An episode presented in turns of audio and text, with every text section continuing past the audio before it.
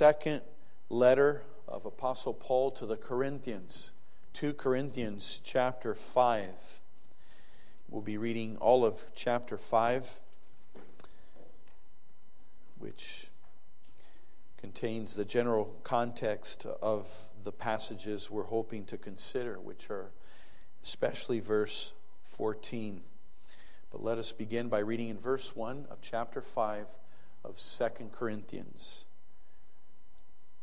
For we know that if our earthly house of this tabernacle, referring to our bodies, were dissolved, we have a building of God, a house not made with hands, eternal in the heavens.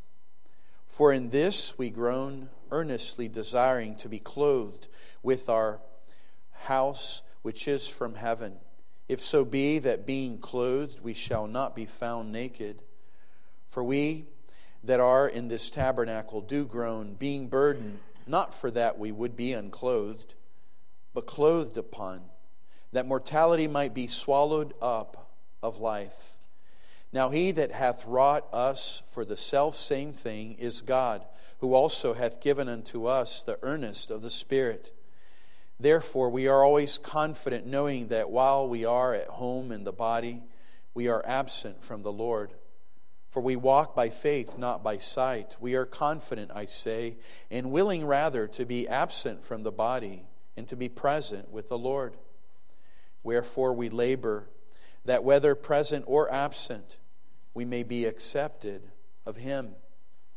For we must all appear before the judgment seat of Christ, that every one may receive the things done in his body according to that he hath done, whether it be good or bad. Knowing therefore the terror of the Lord, we persuade men. But we are made manifest unto God, and I trust also are made manifest in your consciences. For we commend not ourselves again unto you, but give you occasion to glory on our behalf, that he may have somewhat to answer them which glory in appearance and not in heart. For whether we be beside ourselves, it is to God, or whether we be sober, it is for your cause. For the love of Christ constraineth us because we thus judge that if one died for all, then were all dead. And that he died for all, that they which live should not henceforth live unto themselves, but unto him which died for them and rose again. Wherefore, henceforth know we not, no man after the flesh. Yea, though we have known Christ after the flesh, yet now henceforth know we him no more. Therefore, if any man be in Christ, he is a new creature. Old things are passed away. Behold, all things are become new. And all things are of God, who hath reconciled us to himself by Jesus Christ, and hath given to us the ministry of reconciliation, to wit, that God was in Christ reconciling the world unto himself, not imputing their trespasses unto them, and hath committed unto us the word of reconciliation. Now then, we are ambassadors for Christ, as though God did beseech you by us. We pray you in Christ's stead, be ye reconciled to God. For he hath made him to be sin for us, who knew no sin, that we might be made the righteousness of God in him. May God bless the reading and the further preaching of his own word, and that it would be for his honor and glory. And let us, the love of Christ um, is the theme that is before us today. We have considered um, the book of Exodus in the last few Sundays, looking at the grand and glorious um, crossing of the Red Sea, and we focused the first time on the deliverance of God's people. And last Sunday, we focused upon the judgment of Pharaoh and his army. And we will look at 2 Corinthians chapter 5 because I believe this, this chapter is one that brings the, the balance that I'm wanting to, to focus upon today. Not, not to say that Exodus doesn't Exodus does exactly that. As, as we find Israel being delivered, we see there the reality of God's love to his people. And while the Egyptians follow after, we see there the reality of God's judgment upon his enemies or the enemies of his people. And having ended with judgment, I, I really wanted to focus upon this other balance of the reality of the love of Christ, the love of God. When we go back to Exodus, Lord willing, in, in, in a couple weeks, um, we will see that Moses and Miriam and all of God's people have, there, there's a whole chapter where there is praise given to God. They are so thankful for God's deliverance. They're responding um, to the love of God that He shows to them. And, and so we do see that balance there. But here in Corinthians, we find in the New Testament a place that, as you noticed as we've read, it speaks of God's judgment um, in, in chapter 5, verse 11, knowing therefore the terror of the Lord, and he's referring to verse 10, the verse just before, that we know that we shall all appear before the judgment seat of God. That brings a sense of fear and of honor and of, of, of solemnity before God. And we know this, and, and it does something to us. We persuade men. But we don't just know that. In verse 14, it says, For the love of Christ constraineth us. And he goes on to speak and to prove this love of Christ to God's people, to his own. And judgment, in and of itself, is a very hard topic, um, especially in regards to our own judgment. Um, it's not that we need to convince the world, we don't need to convince ourselves that the theme of judgment is important. The, the world understands judgment very well. If there is someone who is convicted of a crime and he gets a smaller sentence than what is believed justly that he deserves, it might be a matter of 10 or 20 years. And there is immediately a public outcry. Why? because the heart of men cry out for justice. The only problem is when you and I are the ones who are in the seat of those being judged. That's when in our hearts we balk at the thought, we recoil, we refuse to think that we deserve it. But we must proclaim it because we know it is true. See, this is the very emphasis of Paul. He knows there will be judgment, and that has changed something about him and made it whereby he cannot be silent. And if he is, in a sense, he would feel himself guilty of the blood of those who he did not warn. And so it is very imperative that we start with judgment. And in our first point, we will speak of knowing the terror of the Lord. But secondly, and that's where we will spend most of the time today, we will look at verse um, 14 and consider the reality of knowing the love of Christ. And because this is the focus I'm, I'm really wanting to, to gravitate on this afternoon. And then thirdly, we will look at the reality of being a new creature as really one of the ways that, that proves that our hearts have grasped that we love, that we believe in this love because we are now loving God back. We are loving Christ back by wanting to live a life of holiness. And so, first of all, knowing the terror of the Lord. And what, what I want to do here as we read through this passage, just to follow the flow, of the reasoning of Paul. Every time we preach on uh, uh, one of the epistles of Paul, it's very hard to isolate one verse because it's so connected. And this very chapter is not just connected with itself, it's, of course, connected with the chapters that went behind. But we can't go too, too, too far. We'll just stay to chapter 5. And if we start with verse 1, um, a, summary of, of that beginning is that Paul is, in essence, giving a, a confession of his faith, a certainty of eternal life. He says, For we know that if our earthly house or this tabernacle were dissolved, we have a building of God, a house not made with hands, eternal in the heavens. So, boys and girls, Paul is already using a figure of speech. He's drawing, as it were, a picture and speaking of our bodies as if it were a building. And we know that this very building will one day be dissolved. The, the word he uses for dissolved means to be demolished, to be destroyed, which really is a way of talking about death. This body will die.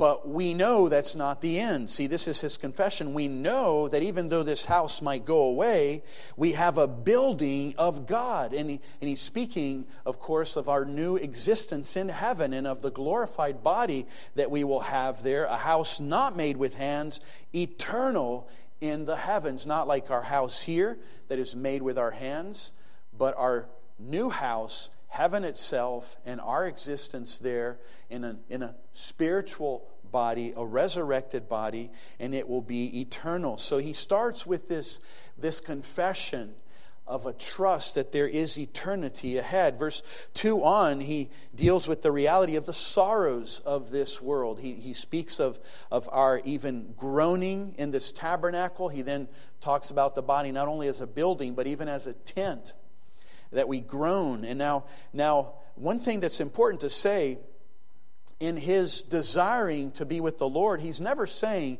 that he desires death. He simply desires Christ.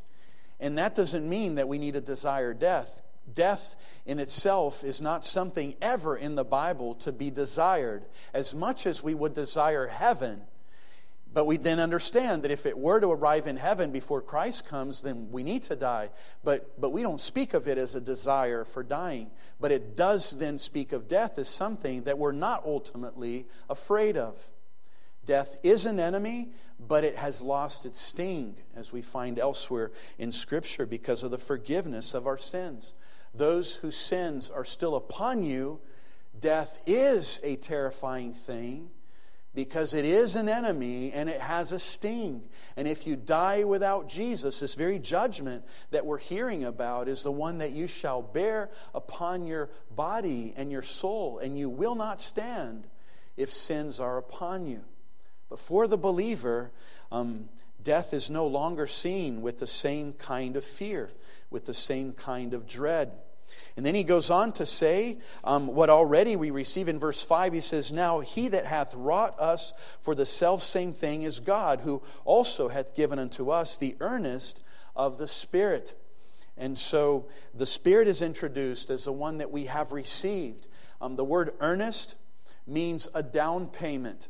And so the Spirit coming to us becomes a guarantee that there's more ahead, that we are not only going to have the Spirit in heaven, in our hearts, but we will be in the heavens with the Spirit and with the triune God forever. And the Spirit is this earnest. And verse 6, we see, well, this is what gives us this confidence. He says, Therefore, we are always confident, knowing that while we are at home in the body, we are absent from the Lord for we walk by faith, not by sight. We are confident, I say, and willing rather to be absent from the body and to be present with the Lord. See, absent from the body is a way of saying death. Present with the Lord means to be in heaven. And, and so this is why he's saying it's, it's not something that makes us afraid but it's never something that we desire in and of itself. I'm, I'm saying this because we live in the world where, where this is very confusing, and maybe in, in the hearts of many people, they, they try to prove they're not afraid of death as if by desiring it or even mocking death. And that is not biblical. That is not what we do. We don't desire death and we don't mock death. But the way we live is, is by saying we want Christ and if death is a consequence, so let it be. And but what I want is Christ. That is what I yearn. If I have to be absent from the body, that's fine because I want to be present with the Lord. And then verse 10 comes the theme of judgment. Verse 10 For we all must appear, for we must all appear before the judgment seat of Christ, that every one may receive the things done in his body according to that he hath done, whether it be good or bad. Now, here's really the whole reality of knowing the terror of the Lord. This word terror has to be well understood. I, I, believe the reason the King James translators use the word terror, it, it could be translated fear, knowing therefore the fear of the Lord. But they chose to put the word terror because this fear is not only in the sense of honoring God in a reverential way, but it's in sight of the reality that there is judgment, and we know that that will happen, which is an element that brings us terror, that brings us fear, solemnity. And, and this, this, this is what we have focused upon. I've made it very clear I'm not going to purpose to make this the whole theme of the sermon. But, beloved, notice how Scripture so often brings it. This is the first point. He starts with the reality of judgment. Um, and we will not appreciate even the love of Christ and the deliverance he offers if we don't realize how truly needy we are of it. And this is what happens here in verse 11 knowing therefore the terror of the Lord. See, Paul knew that there would be that day of judgment. He knew that we would receive in our bodies, whether we did good or evil. See, there will be reward for the good, there will be consequences, judgment for the evil and we will have to stand before God. That is, that is a known fact, it is a reality. And if we do not talk about it, we are hiding from people really the most crucial information they need to know. Now, we have an illustration, very sadly, in our own country of the consequences of not acting upon the warnings that are there. Um, you all have heard of the building that collapsed in Florida, in Miami. That building had 84 pages of a report detailing the need for repair and restoration. They had satellite images that revealed that the building had been sinking one to three millimeters every year. It, it was visible what was happening. There were lawsuits regarding the cracks in the, in the, in the situation that the building was in. It was up for being recertified this very year. It was 2018, where there was a report with evidence of structural damage. And the ultimate fear was, of course, that the worst that could happen is that it could fall any moment. Why were there people in it?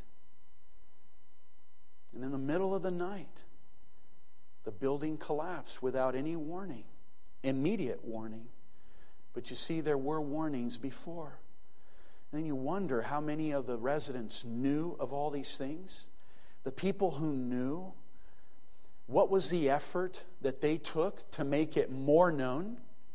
And you see, this, this is an amazing illustration to the reality, beloved, that you and I know an information that is even more global in terms of impending consequences. See, this is what Paul is saying. Knowing, therefore, the terror of the Lord. What does he know? Verse 10 For we must all appear before the judgment seat of Christ, that everyone may receive the things done in his body. Boys and girls, see, you are part of everyone.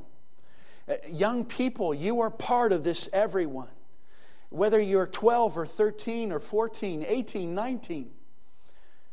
If you're middle aged, you're part of this one. If you are a father, a mother, if you are in your 80s or 90s, you see, this is a global thing. God's word is, is more than 84 pages that are declaring this reality of an impending judgment. And the Bible speaks of what these cracks are. And, and it's not just one to three millimeters that, that we are falling, as it were, in Adam. When he sinned, we sinned. When Adam fell, we fell.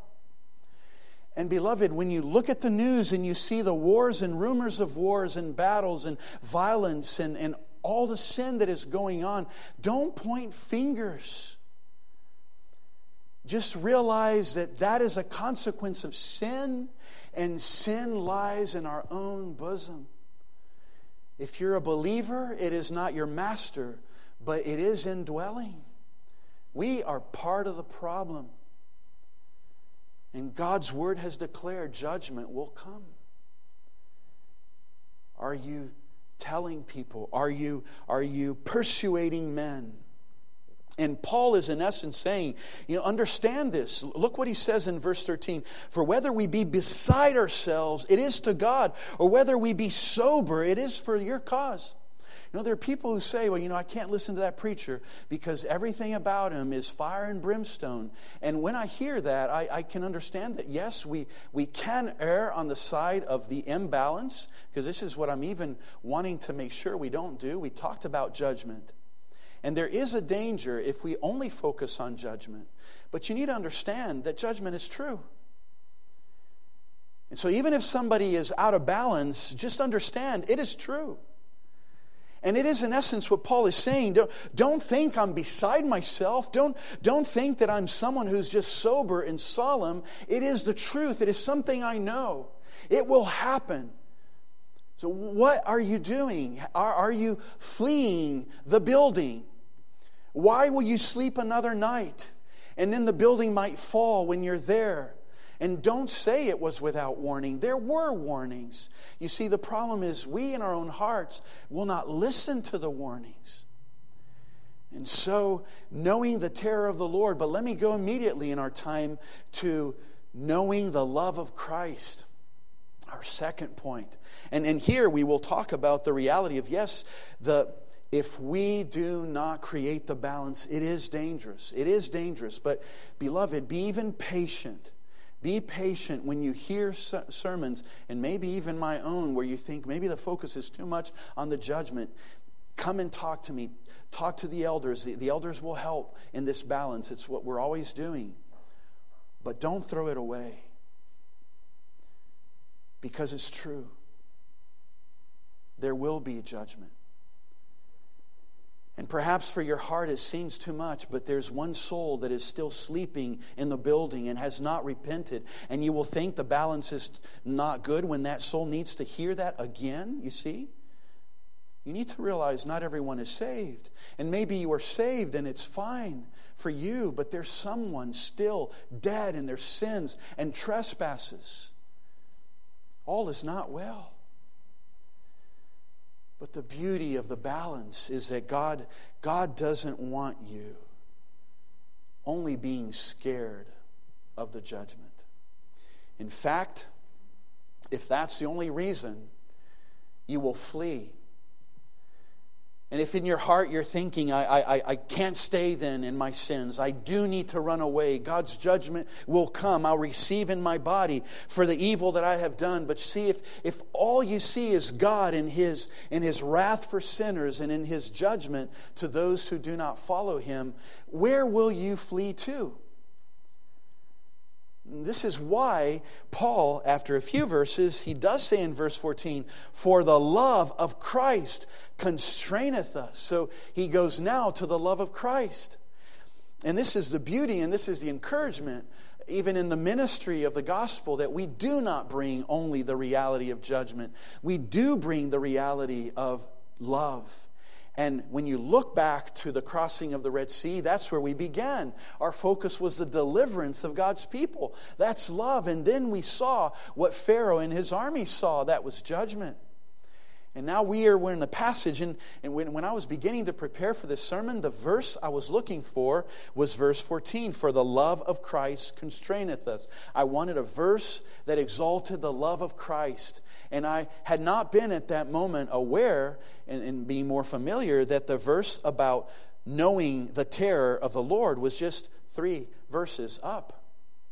And you see what, what God's word is doing, showing this balance we need to know the reality of judgment, and that should be, bring a fear to our hearts.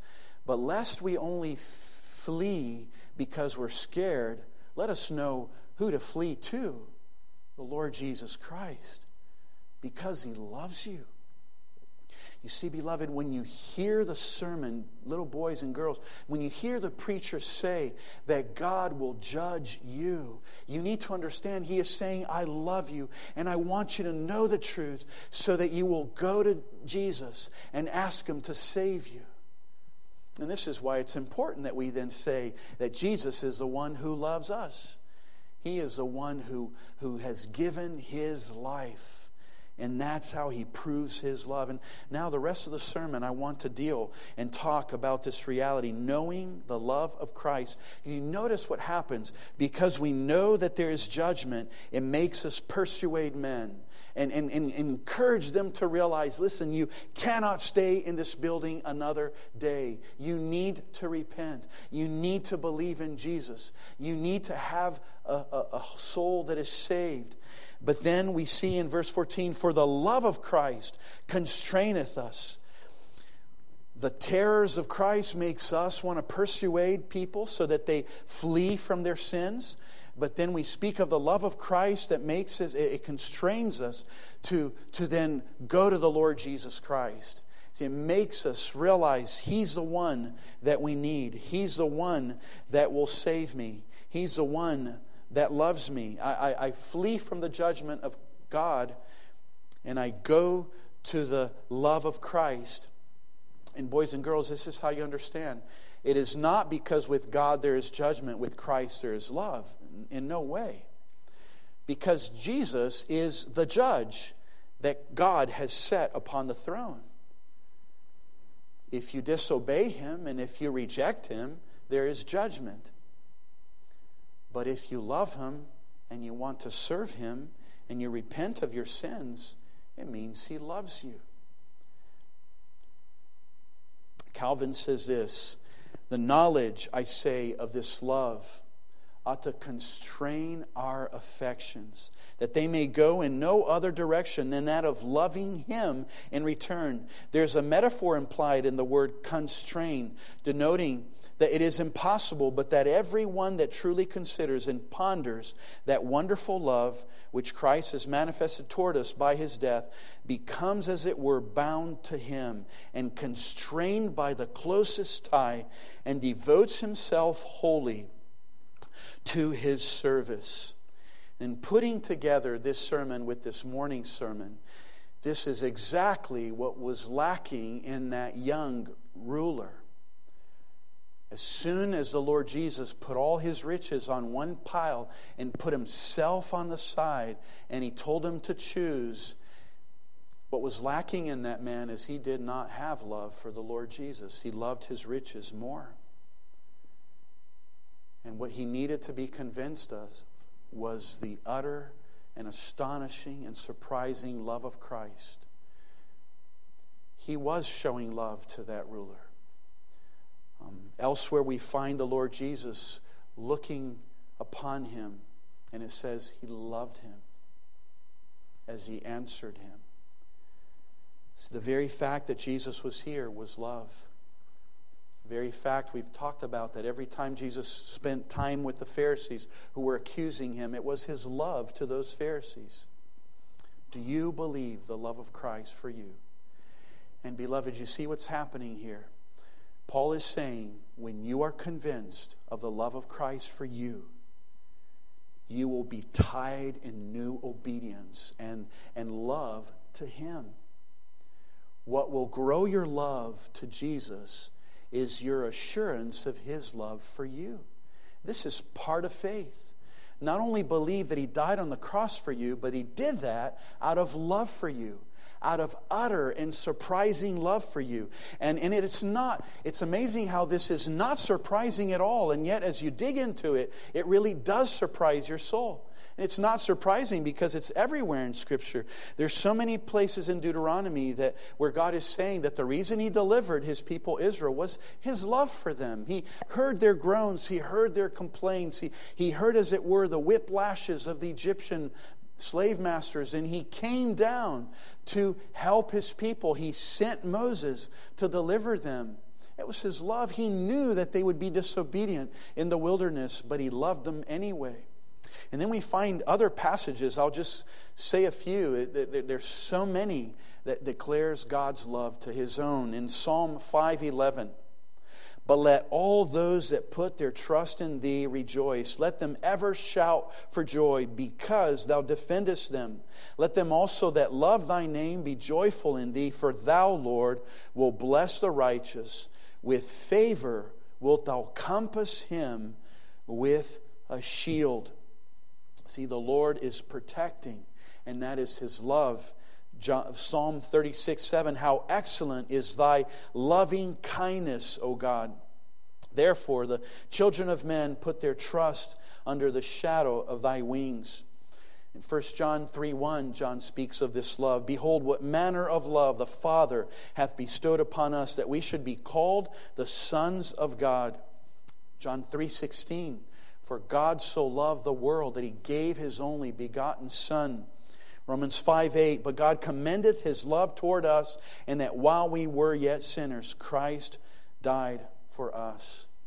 Now, right now, in a matter of five minutes, I want to take some time to take you to a book of love. I mean, in our family, in our Bible reading, we've been looking and reading through Song of Solomon. Every time you arrive in that book, it strikes us. It's almost in an unbelievable way. The profession of Christ's love for his bride. And that's when it becomes shocking because what God is doing in Song of Solomon, some, some have completely distorted this book where they see it more as a manual for a husband and wife to love each other. This is not how the book is, is portrayed. It, it is not a manual to teach you how to love your spouse or your spouse to love each other. It takes marital love as a matter of fact because, in many ways, humanly speaking, this is where most intimate love is known by humans. It's where we understand elements of romance and elements of affection. Not every marriage has that, but every marriage could have that. And we understand that. It, it is a concept we have of love and affection and of fellowship of the closest kind. And God uses that to portray His love for His own, and especially Christ's love personified his love for his bride. And in the Song of Solomon, we not only find moments in which the bride is saying things like this to the bridegroom. See, these are not things that would surprise us, but they do teach us how we should love the Lord Jesus. But they come in a way that we understand, of course, we should. The church should love his, his um, his king, his, his bridegroom. So, Song of Solomon 2, verses 3 through 4, we read, As the apple tree among the trees of wood, so is my beloved among the sons. I sat down under his shadow with great delight, and his fruit was sweet to my taste. He brought me to the banqueting house, and his banner over me was love. That is the church expressing his love for the Lord Jesus. We, we wish that our love was more like this. But it's not really surprising because we know we ought to love. It's a command. But then the bridegroom says this to his bride. This is chapter 2, verses 1 through 3. They actually come before the verses we just read. And the bridegroom says, I am the rose of Sharon and the lily of the valleys. And these titles have become known titles for the Lord Jesus himself. As the lily among thorns, so is my love among the daughters. To see here, we see Christ already speaking in an affectionate way about his bride. Then the bride testifies and says this My beloved spake and said unto me, Rise up, my love, my fair one, and come away. See, could you speak of Christ that way? He sees me as his beloved, and he calls me to come with him. You see what Song of Solomon is doing? It is putting in your heart the thought and the confession Jesus loves me. He calls me his, his dove. He calls me his bride. He calls me his fair one, his sister, and his bride, his beloved. In chapter 4, there's a long section where the bridegroom exalts the beauty of his bride.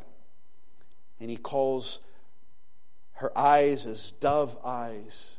He exalts her hair and her teeth and her lips and her neck. And he, he goes, Thou art all fair, my love. There is no spot in thee. And there you understand that Jesus is looking at his bride after she's been clothed with his very righteousness. The sins are all washed away, and he sees it pure and holy. And he loves her. See, he loves you. Are you convinced of the love of Christ? For you because he sees his finished work, his righteousness clothing you. And he can say, Thou art fair, my love. See, he says that to his bride, to Christians. There is no spot in you. If you go to chapter 4, verse 9, and, I, and I'll read some verses there. Verse 9, Thou hast ravished my heart and this is not the bride speaking to the bridegroom, it is the bridegroom speaking to the bride. So the Lord Jesus portrays himself as speaking to his church, to his people. You have ravished my heart. See, my sister, my spouse. Those are the words that help us know who's speaking. Jesus is speaking to his church as ravishing his heart. Thou hast ravished my heart with one of thine eyes, with one chain of thy neck. How fair is thy love, my sister, my spouse. How much better is thy love than wine, and the smell of thine ointments than all spices. And this is how it seems to be that we should take this book. This, this is the main lessons. This is what we need to take home and understand. Christ loves me so much, he is ravished by me. Of course, we understand it's by His work in me. And it couldn't be else other way because I have the Spirit now. I've been washed. My sins are washed away. I have His very righteousness. But see, I need to bask in that reality that He loves me. And then a second application is I should look at my spouse and just be enthralled and ravished with her. Because this is teaching how married life ought to be.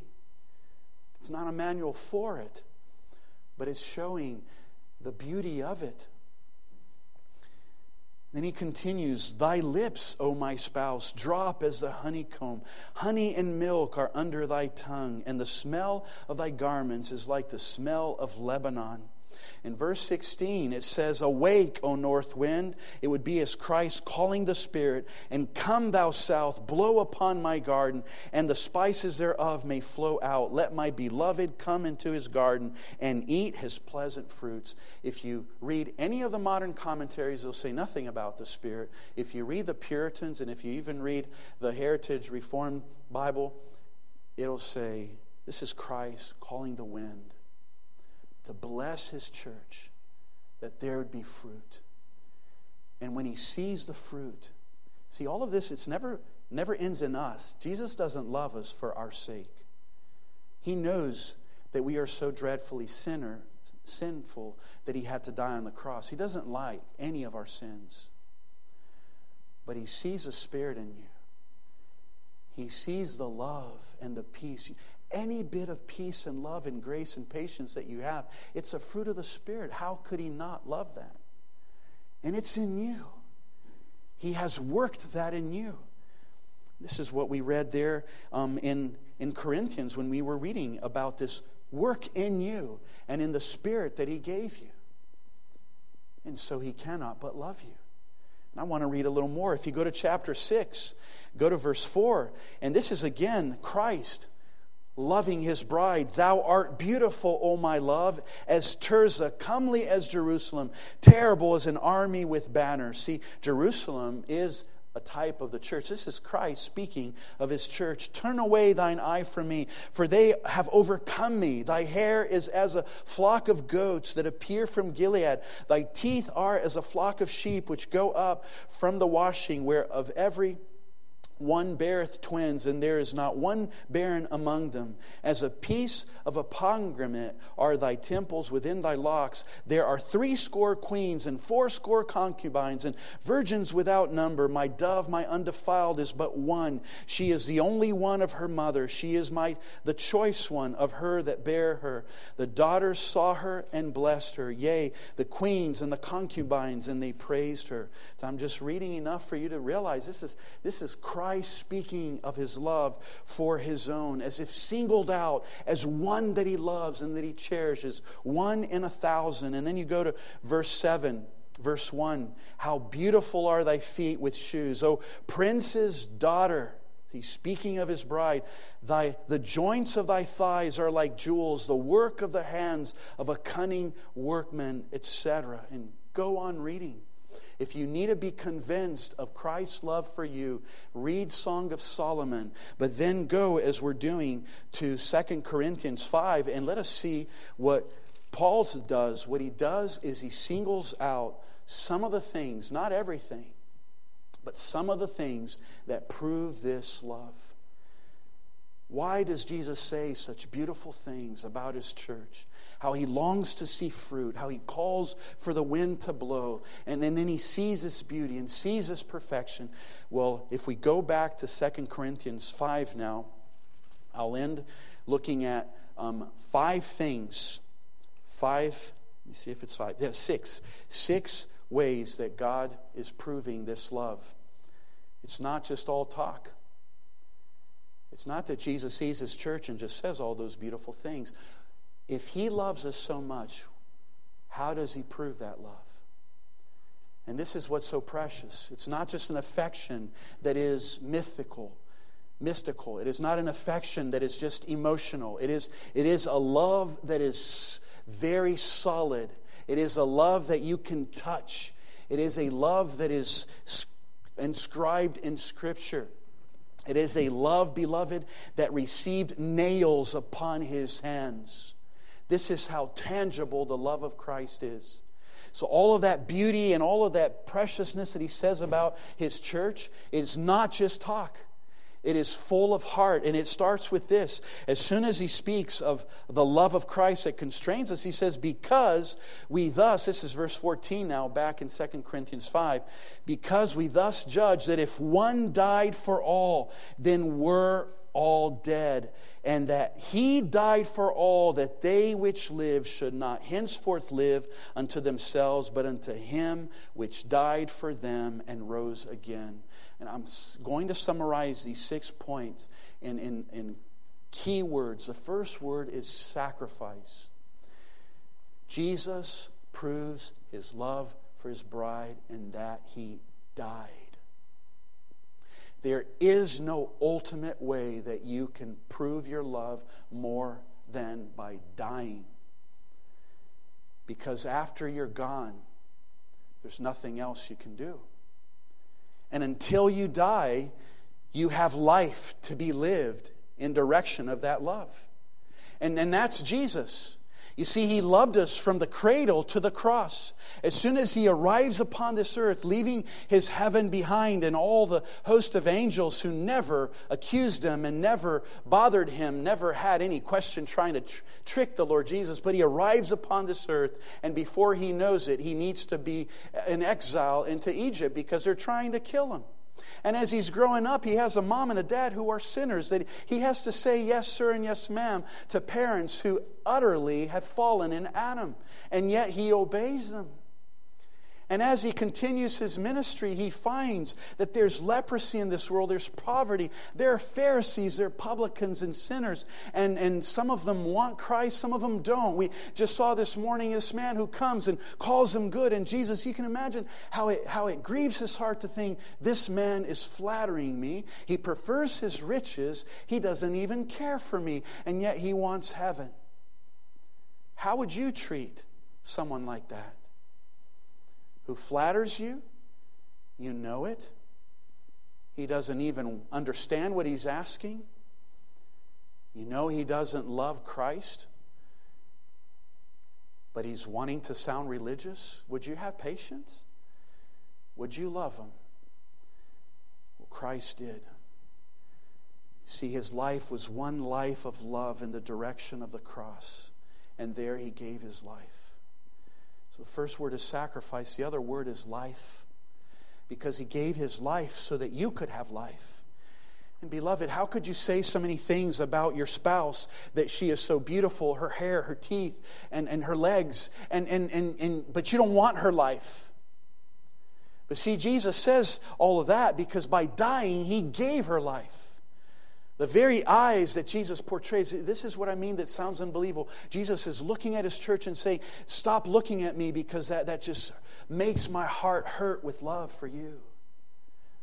You, you see, beloved, who we are to be.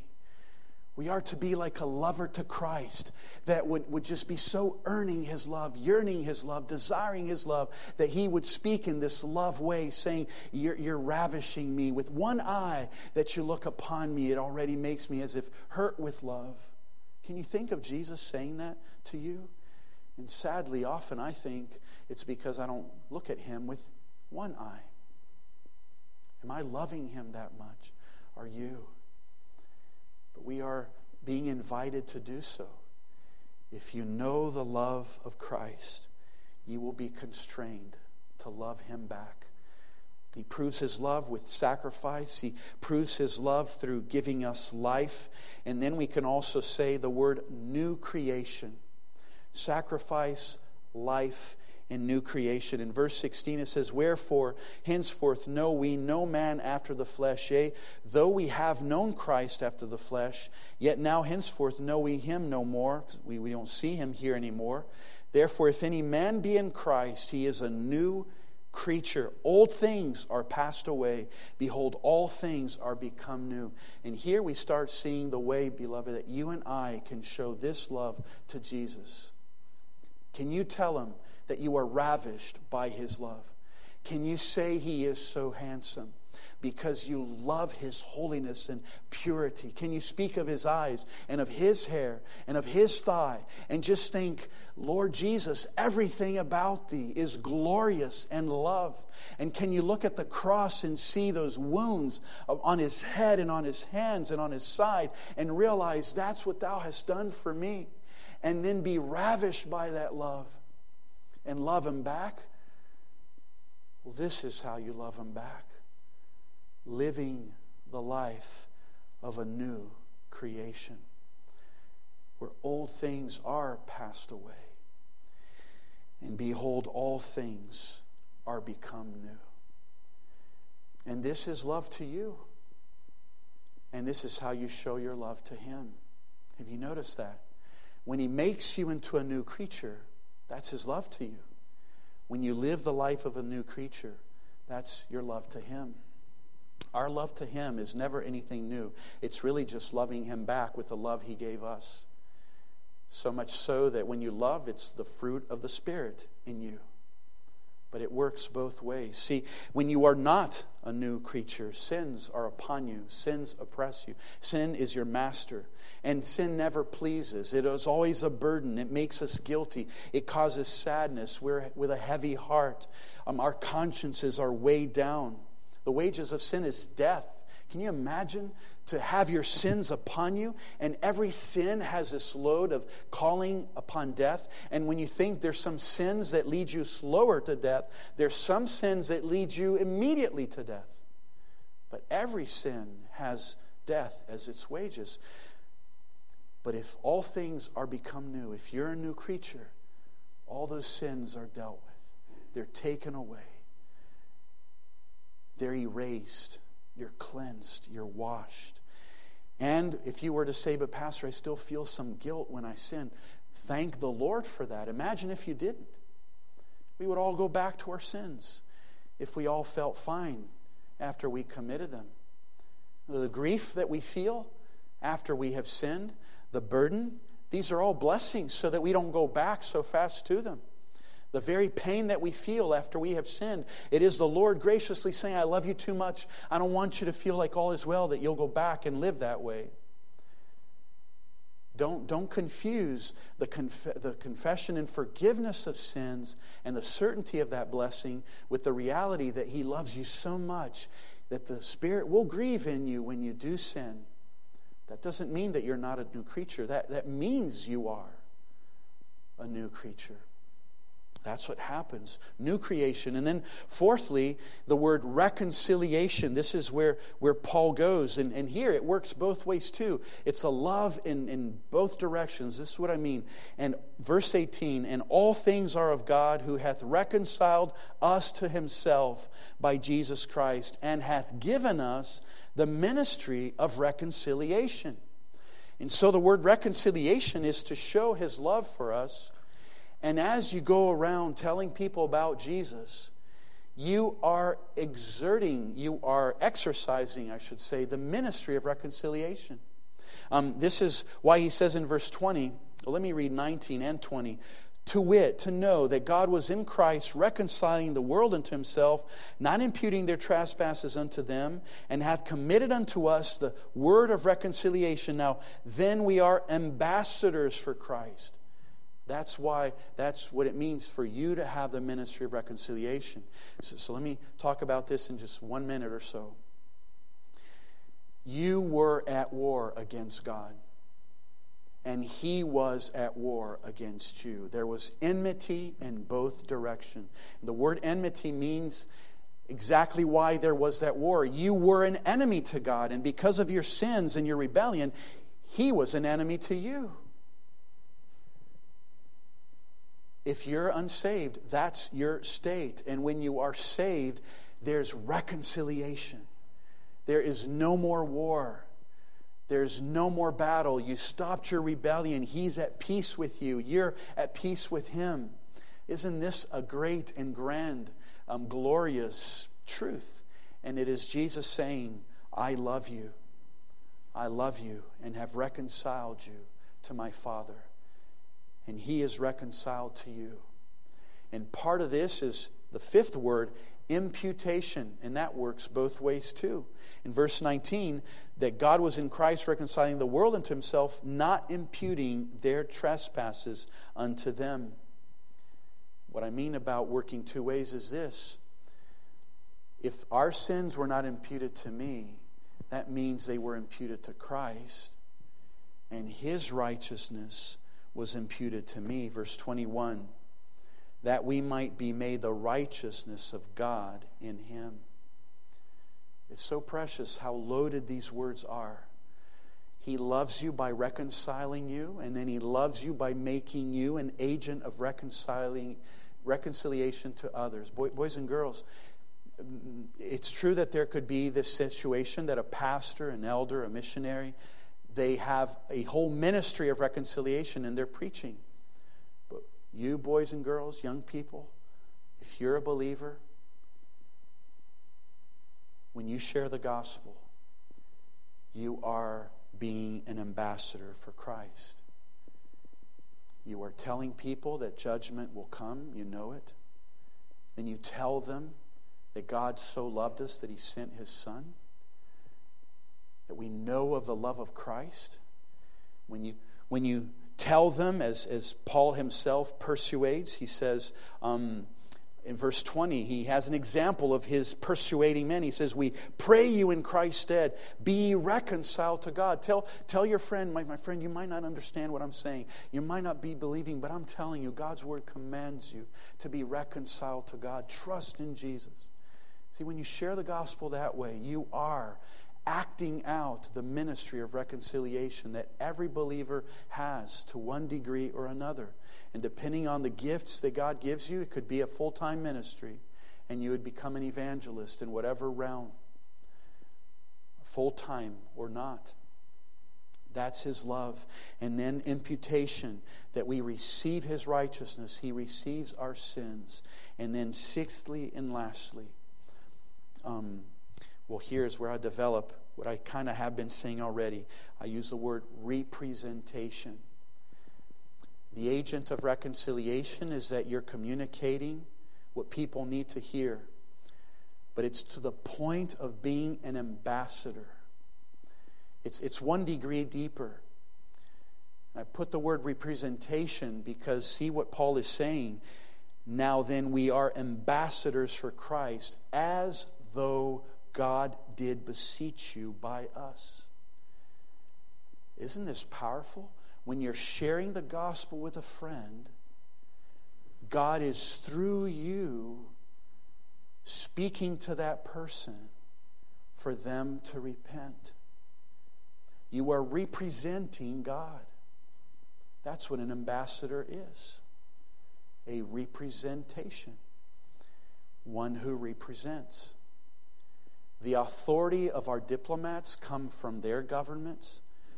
The authority you as a believer have to represent God is the Holy Spirit in you, the new creation, a new heart being saved. And you can become a minister of reconciliation to the point that you are an ambassador.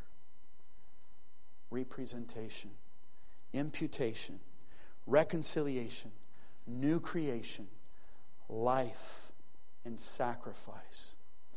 When Jesus says all those words in Song of Solomon, they're not just words of declaration. And here's an application for us as husbands and wives. We should say, I love you, my dear. I love you so much. Let us be like Jesus, who says his love in such precious, precious way. He uses the romance of married life to show that his affection are so intimate and true. But it's not all talk. He went to the cross. He gave his life so that you would have life. He took your sins so that you would take his righteousness. He made you an agent of reconciliation to help others be reconciled to God through the ministry you would speak, to the point where you're an ambassador, representation, and you have a, a new life to be lived, a new creation. Are you, do you realize his love for you? Do you love him back? Judgment makes us flee from our sins and flee from the wrath of God. The love of Christ tells us where to flee to. If you know the love of Christ, you will be constrained to love him back and to trust him and to realize it is safe to confess my sins to Jesus. He's the one who died for them. Amen. Let us pray our gracious, glorious God Almighty. We pray that Thou would graciously, Lord, work in each and every heart. Thou knowest, Lord, what each one needs. We pray that we would truly learn to um, delve and dwell upon the reality of this love that is so sublime. We confess, Lord, that it shocks us when we hear Christ speaking romantically about his church. We understand, Lord, that he's speaking figuratively, but his affection is not a figure. The depth of his love is not a metaphor, it is the fact, it is the truth. He loved us so much that he gave his life. Lord, we believe that. Lord Jesus, Thou hast loved us so much that Thou hast died for us even while we were yet sinners. And help us, Lord, to, as we meditate upon this love, to be with hearts full of love to Thee. May our hearts, Lord, be brim full of love. Forgive us, Lord, for our lack of love, for our lack of meditating upon these things, for the slowness in believing that this love is so true. We, we think of how unworthy we are and how we do not deserve this love, which is true. But help us to understand, Lord, that it's not based on our merit, it is all thy grace. And that we, Lord, unlike the rich young ruler, that we would sell all things, that we would sell all our sins, all our pleasures, everything, Lord, that may be competing with thee, and that we would desire Christ and Him alone. That He would be our beloved, that He would be our Lord and King. We pray in Jesus' name. Amen.